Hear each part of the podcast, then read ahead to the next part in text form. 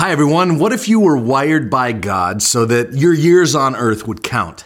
Like, what, what if you're not just a random collection of cells that are the byproduct of billions of chance accidents along the way, but, but, but you're actually handcrafted like a masterpiece from, from a, a loving God who placed you on this earth on purpose? Well, well, that's what we're talking about for the next two weeks. So, so did you know that for you and I, 50% of our DNA is the same as a banana? and 96% of our DNA, our life code, is the same as that of a chimpanzee. Well, so, what about two humans? Pick any two humans, and the difference in our identity is actually less than 1%. That's my friend Rung from Thailand. Less than 1% difference between you and me and every other human who has ever lived. And yet each of us is totally and completely unique. You see, embedded in that less than 1% is jaw dropping potential for different personalities, different relationships, and bountiful dreams. And combined with the, the differences in each of our surroundings and upbringings and life experiences and the, the, the unique world changing potential of that less than 1% in you, well, it changes everything. You've been uniquely wired by God. And that's how you were created. But, but just add on to that for a second. For those of you who are Christians, the day you were saved, I mean, that's incredible. The, the, moment that you met Jesus Christ, something came alive in you. An imagination that had been lost came to life. Dreams that had faded started to shine again. Purpose in life that, that was just a grainy black and white picture turned into crystal clear color. And into your very unique, less than 1% life, God breathed his spirit into you and identities and roles that you never knew you had before began to take shape. Ephesians 2:10 says it this way. It says for we are his workmanship, created in Christ Jesus for good works which God prepared beforehand that we should walk in them. So, so now even though every believer has a special calling from God, the vast majority of people never discover it never put words to it. And so they miss an opportunity to step into God's flow during this lifetime.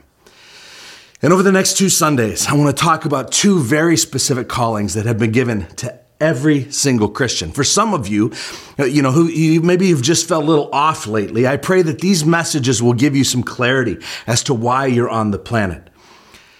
Okay, so let's start. When I say the word priest, what do you think of? Now, in a Catholic town like Erie, maybe you think of a guy in a black shirt and a robe or a white collar. Maybe, maybe you're an Old Testament junkie, and for you, the idea of priest takes you back to the Pentateuch, and you think of the temple and the tabernacle and the altars and offerings and the sacrificial lambs.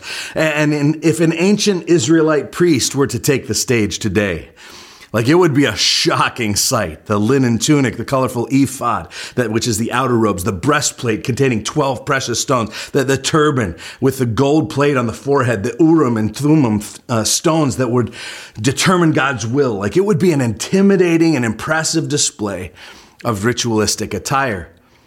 But then you get to the New Testament and there's a different take on this idea of a priest. And I'd like to spend today trying to figure out who are the real priests in our time. And spoiler alert, by the end of the message, I hope that you're ready to put on your robe. And in fact, I'm going to arrange my message today to give away the ending at the beginning and then take a journey with you through, through the Bible to get us back there. And so here's today's text from 1 Peter 2 9. Peter says to the Christians that he's writing to and to us, he says this, but you are a chosen race, a royal priesthood a holy nation, a people for his own possession, that you may proclaim the excellencies of him who called you out of darkness and into his marvelous light. Did you catch that? He says, You are a chosen race. You are, catch this, a royal priesthood. And that's today's big idea that every Christian is a royal priest. Now, if you're following along in your Bible today, it's going to be a little like sword drills. You're going to have to keep up. It's a little easier if you're on the YouVersion app because you can just use the search feature. But we're going to start today in Exodus 29. In Exodus 29, it's after the Israelites had escaped from slavery in Egypt, and they're on their way through the wilderness. And God tells Moses that that he wants the people to build him a house, and he calls it a tabernacle, and God is going to live in it. And much of the second half of the book of Exodus is actually a blueprint of the instructions for this tabernacle. It was kind of like a mobile temple to show the people that God's presence was with them. And the main dynamic that starts taking shape is that certain things, certain objects, certain places, certain people are to be set aside as sacred, as holy. Remember, this was a mostly a non literary society. There weren't written instructions for things. And so God would communicate truths through object lessons. Complex ideas were broken down into real life illustrations. And so here God is communicating that some things are sacred and holy and set apart from the ordinary. Like spaces at the tabernacle, there would be an outer courtyard a, place where ordinary people could gather. But then there was an inside part called the holy place. And then the very center where the Ark of the Covenant is, was going to be kept, it was called the Holy of Holies, the most holy place. If you read through the latter part of Exodus, there's great care given to describing every detail and every dimension of this space. Why? Because God wanted them to see that this was different. It was holy. It was set apart, uh, that God could only be approached in a certain specific way. And very importantly, there was a curtain that would separate the holy place from everything else. A modern example of this separation is in an airplane. Do you ever notice that on a plane, sometimes they use uh, uh, this thing to separate the coach people from the first class people? They use a curtain. And if you're in coach, you're not allowed to go on the other side of that precious curtain because people in coach are common. They're ordinary. They're, they're dirty. First class is the Holy of Holies. They have the sacred wide seats. They have the sacred linens, the sacred meals and drinks. And, and if, you, if you, you can't get that stuff if you're in coach. Like, have you ever gotten the evil eye from a flight attendant if you stand too close to the sacred curtain?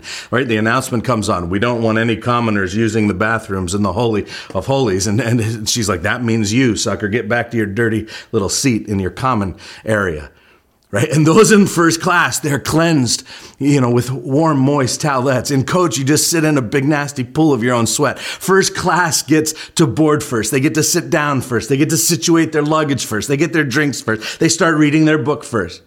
And, and the evil part of me thinks, yeah, and when we fly into a mountain, they're also going to die first. it's going to take a while for me to die way back in the back row by the stinky toilets. All right, I might be a little bitter about this. And no, it's not a perfect analogy, but you get my point. The curtain separates it. And in the tabernacle, there's this space and it's divided by a curtain so that the common can't go in there and the holy can't come out of there. And this is also true of the altar. I want you to see this in Exodus 29 37. He says, Seven days you shall make atonement for the altar and consecrate it, and the altar shall be most holy and whatever touches the altar shall become holy. And so holiness and uncleanness are kind of like a physical contagion in that sense. They spread by touch. And so the tabernacle and the altar are holy and they must be kept clean. Nothing that's unclean can touch the altar because it will defile it or make it unclean. This designation is also true of certain people. Moses is told this in Exodus chapter 30. He says, You shall anoint Aaron and his sons and consecrate them that they may serve me as priests.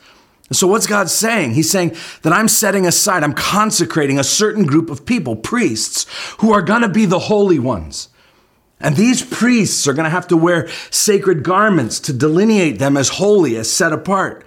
They have to do extensive washings and cleanliness rituals anytime they approach me or are in my presence. And so God is saying, I want everyone to know when they see these priests that they are set apart for my service. And so you have places and you have altars and you have people. You even have clothes that are considered holy, set apart.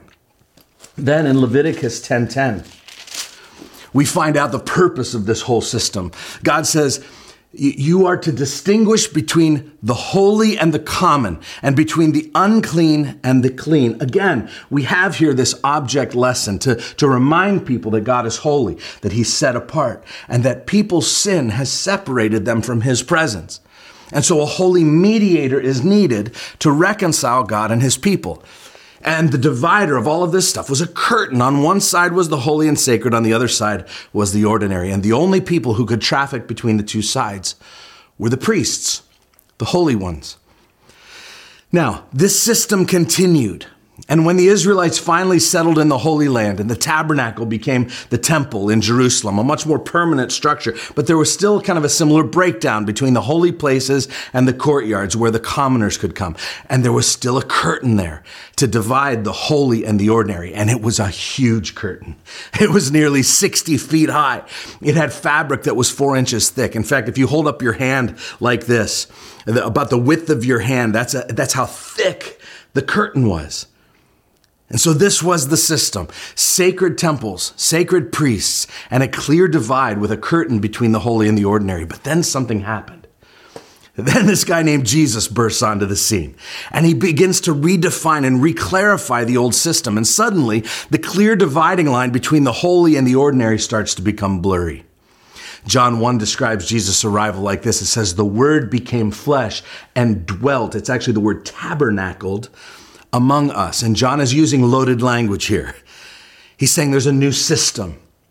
The old system all along was just a foreshadowing. It was just pointing to what has now become a reality in Jesus. Now God is no longer confined to a little room with an altar behind a curtain. Now God lives among us. The holy has become ordinary. And if you read through the Gospels, you see that Jesus was constantly getting in trouble by the religious leaders for breaking all the holy and unholy boundaries, all the clean and unclean rules. He was eating with sinners. He's hanging out with tax collectors. He's letting prostitutes touch his feet. He's touching lepers. Jesus didn't think that having contact with broken people was going to make him unclean like a contagion. In fact, just the opposite. He now had the power to make the unclean clean. And his teachings start to challenge this old system. And he begins saying things like this in Matthew 12, 6. He says, I tell you that one greater than the temple is here. Well, what does that mean? Well, remember, the temple, it was a picture of God's presence on earth. It's where God lived. It's where he stayed among his people. And now Jesus is here. And suddenly the holiest place isn't a building. It's wherever Jesus is. God's presence is wherever Jesus is. Ordinary people are now becoming cleansed and holy because they are meeting Jesus. And remember everyone's favorite Jesus moment when he goes into the temple and he starts flipping over tables. But it was a very important moment, not just because of what he did, but because of the dialogue that takes place in John 2 18 to 21. It says this. It says the Jewish leaders had asked him, like, what sign do you show us for doing these things? And Jesus answered them, Destroy this temple, and in three days I will raise it up. The Jews are confused. They then said, It has taken 46 years to build this temple. And will you raise it up in three days? Verse 21. But he was speaking about the temple of his body. What's he doing? He's redefining what the temple is. He's saying, I'm the Holy of Holies. I am God in the flesh who has come to earth to offer the ultimate sacrifice on the ultimate altar so that the holiness of God, the presence of God, is not confined to bricks and mortar. It's not confined to a place. Instead, the righteousness of God, the consecrating work of God is available to everyone. Then, when they finally crucified Jesus, remember what happens? It was so significant. Matthew 27 50 and 51 says this that from the cross, it says, Jesus cried out again with a loud voice and he yielded up his spirit. And behold, the curtain of the temple was torn in two. And he makes sure his readers get this detail from top to bottom.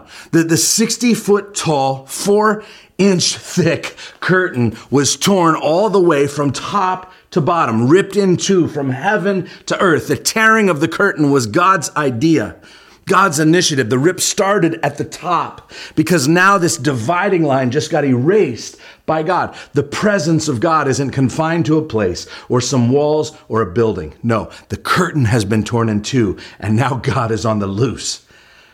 And after the resurrection, something even more radical happens. Jesus tells his followers that there'll be witnesses all over the earth when the Spirit comes upon them. And then Pentecost takes place. And according to the old system, the Holy Spirit should have been confined to the temple. The Holy Spirit should have shown up only in the Holy of Holies because that's where the presence of God is. But instead, the Holy Spirit came to everyone in the upper room. He should have only come to the appointed priests, but he came to everyone. Listen to Acts 2 2 through 4. It says, And suddenly there came from heaven a sound like a mighty rushing wind, and it filled the entire house where they were sitting. And divided tongues as of fire appeared to them and rested on each one of them, and they were all filled with the Holy Spirit. Now, this is so interesting. Well, just imagine the scene, will you? There's a fire that comes into the room and it, and it divides, which means prior to dividing, it must have been like one big ball of fire. So, so it starts with this violent wind. Imagine the sound of a train like a tornado outside your door. And you hear this sound, and then a giant ball of fire comes into the room. And just when you decide you're all to die, the, the, the fireball separates. And the text says very specifically that these little separated pieces of fire come to rest, listen, on each one of them. And he's clear, they were all filled with the Holy Spirit. Please get this because this was the inauguration of the new system. The Holy Spirit is coming upon the church, and every true member of that church, every single believer of that church, everyone gets the fire. Each one gets the flame. The Holy Spirit didn't come in a ball of fire and sit on Peter's head, you know, the lead pastor, and everyone else has a little tiny flame. No, the Holy Spirit didn't come on just Peter and James and John, the staff of the first church. No, all the rest of them got the fire too. They weren't like laity. They experienced it personally. It rested on all of them. And imagine if it were to happen today. Imagine if it were to happen in this room right now, like a ball of fire representing the power of the Holy Spirit arrived in this room. He would split up and be distributed in the same measure over every single person in this place. There would be no difference in the flame over my head and the flame over your head. There would be no difference in the flame over Scott or Mike or Chrissy or Jordan or Sarah. No man would have a bigger flame than a woman. No rich person would have a bigger flame than a poor person. No white person would have a bigger flame than a black person. It's equal distribution of God's presence, demonstrating that it's a brand new day, that the church is going to be different. See, that we're all in possession of the full measure of the presence of God, which means we're all priests. We are all holy ones. We all carry with us the presence and the power of God. But here's where it gets crazy. Remember, there was that tabernacle, the, the, the, the, temple in the Old Testament where the presence of God physically dwelled. And then Jesus came and it says he tabernacled among us. And he said, Now I'm the temple, remember? And then the presence of God has arrived in Jesus and, and wherever he goes. Where, wherever, wherever Jesus goes, God goes. But listen, what Paul says in the New Testament, he's talking to ordinary people like you and me. He says this in 1 Corinthians 3.16. He says, Do you not know that you are God's temple? That God's Spirit dwells in you. God's temple is holy, and you are that temple. What? what is that? He says later in 619, your body is a temple of the Holy Spirit within you whom you have from God. This is the new system. See, in the old system, God's Spirit dwelled in a physical temple in Jerusalem. Then Jesus came, and Jesus was the temple. And now Jesus has returned to heaven, and guess what? Now you're the temple. The presence of God dwells in you just like he did in the Holy of Holies, which is why our lives have to be cleansed and redeemed by the blood of Christ. But what about the priests? Like the ones who carried out that holy work, who performed the acts of service on behalf of the people, who read and taught the law, who made sacrifices, who administered healing and forgiveness on God's behalf. What happened to them? Well, we arrive again back at today's text. Peter, the first pastor of the New Testament church in Jerusalem, and one who had experienced all of these iterations First as a Jewish man with the temple, and then a follower of Jesus who had become the temple, and now as a participator in Pentecost who the Holy Spirit had come upon. And now he's a leader of the church. And he's saying to Christians, but now you are a chosen race. You are a royal priesthood, a holy nation, a people for his own possession, that you may proclaim the excellencies of him who called you out of darkness and into his marvelous light. What is he saying? He's saying you and I are the new priesthood. We're all priests. So, so, so grab your robe and let's do this. Okay, we are the temple, yes, the dwelling place of God, and we are the priests, the models of holiness and the distributors of God's grace and love. During the Reformation, Martin Luther called this doctrine the priesthood of all believers. We're priests. If you want to bring it into our context, let's call it the pastorhood of all believers. Yes, I have a title of pastor here, but when it comes to roles, we're all pastors of Grace Church. If you're a believer in Jesus and if you're devoted to this body and membership, you are a pastor of Grace Church. Today, many churches, including ours from time to time, drift back into the old system. They, they think that the church is a building, that the church is run by a professional clergy class, but that's not the way of Christ. You have been wired for ministry, and your ministry cannot be outsourced to a paid professional. God wired you to do it. And the ministry of a local church was meant to be carried out by all believers. The church is not an entity that owns a building and hires a pastor, and then everyone just lives off of those two financial investments. No, you are the church. You are the priests of the new covenant. You are the pastors. You don't have to come to me in order to mediate your prayers or interpret your Bible. You can talk to God on your own anytime you like. The ministry flows through all of us. The New Testament church was never meant to operate like a lot of us operate. We say, well, the pastor, you know, that's, that's why we pay you, pastor. You read the Bible for us. You tell us what it means in your sermons. You do the prayers. You visit the sick. You provide spiritual counsel. You evangelize the lost. And we'll show up and do our part, which is we'll put a little money in the plate. We'll watch you. We'll evaluate how you're doing at the ministry. If we don't like it, we'll send you some emails, right? And this system will always end in disappointment because this isn't God's plan. I heard a pastor recently on a podcast say, he said, You know, I tell my church all the time, you do what I can't do, and I'll do what you can't do. And then he explained. He said, What I can't do is invite all your friends to church because I don't know all your friends. But what you can't do is to share the gospel with them in a compelling way. And I wanted to scream through my phone. That is not true. It is not the paid pastor's job to share the gospel with your friends because everyone's a pastor. And I just need to say, I'm so proud that we're breaking this mold here at Grace. In fact, I wrote a whole book to tell our story. We have priests running around all over the place doing critical ministry. We have a, a majority of people on our staff who are not paid, just priests acting like priests. You know, I sometimes get questions from new folks like, why, why, why aren't the pastors always the ones serving communion? Or why do people who aren't pastors, you know, preach sometimes or baptize people sometimes or visit people in the hospital? It's because we're all priests. There are no holy people who need to consecrate everything. Wherever Jesus is, that's what's holy, and he's in every believer. We are the temple, and we are the priests.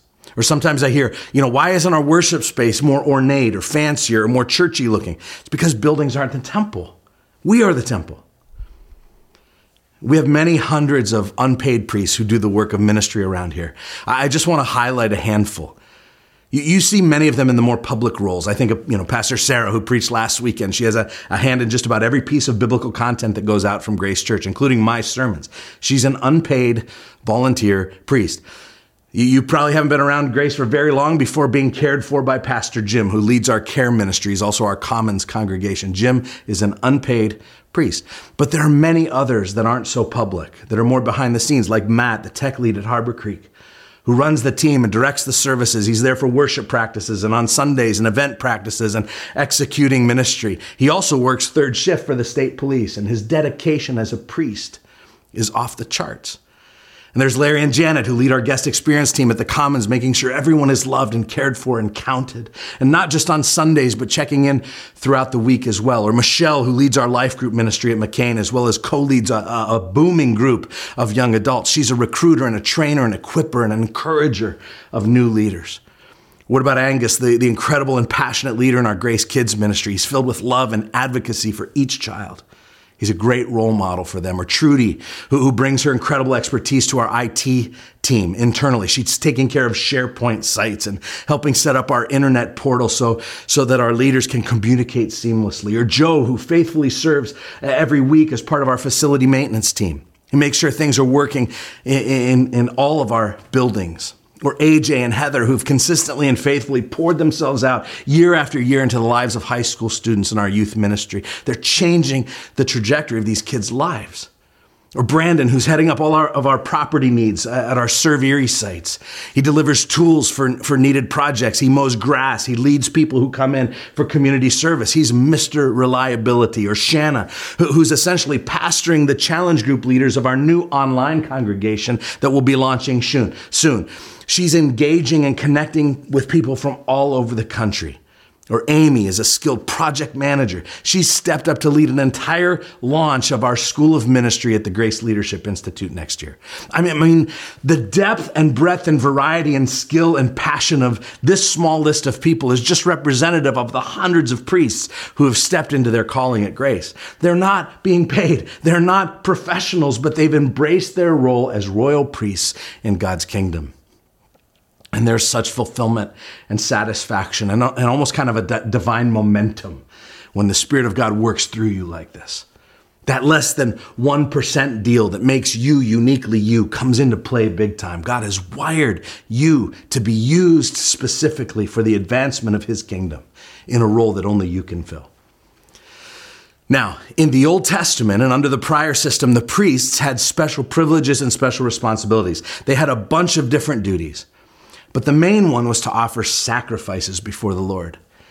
And so, if we're the new priests, then what are the sacrifices that we bring? Let me ask it this way You've been ordained as a priest. What does that mean? So, it's not animal sacrifice anymore for burnt offerings, but what do we bring? Ray Pritchard talks about these five priestly sacrifices in the New Testament. So, you sacrifice your body. Romans 12:1 says, "Present your bodies as a living sacrifice, holy and acceptable to God, which is your spiritual worship." This means your whole life is a priestly sacrifice to God. Your feet, where you go, your hands, what you do, your eyes, what you watch, your mouth, what you say, your ears, what you listen to, your sexual organs, your whole life becomes a living sacrifice to God. But you also sacrifice your praise.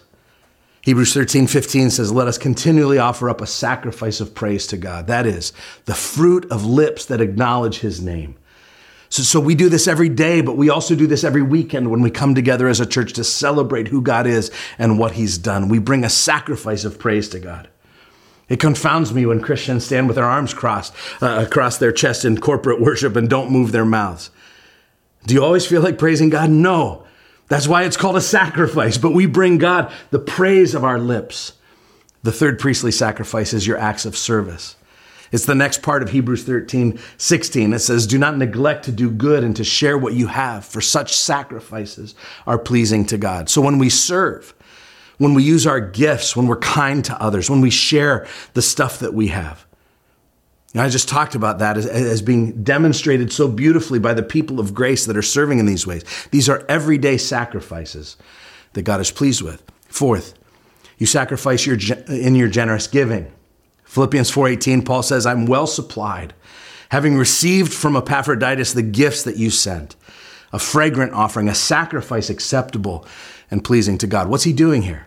He's using Old Testament priestly language a fragrant offering, an acceptable sacrifice, to describe their generous financial gifts and offerings.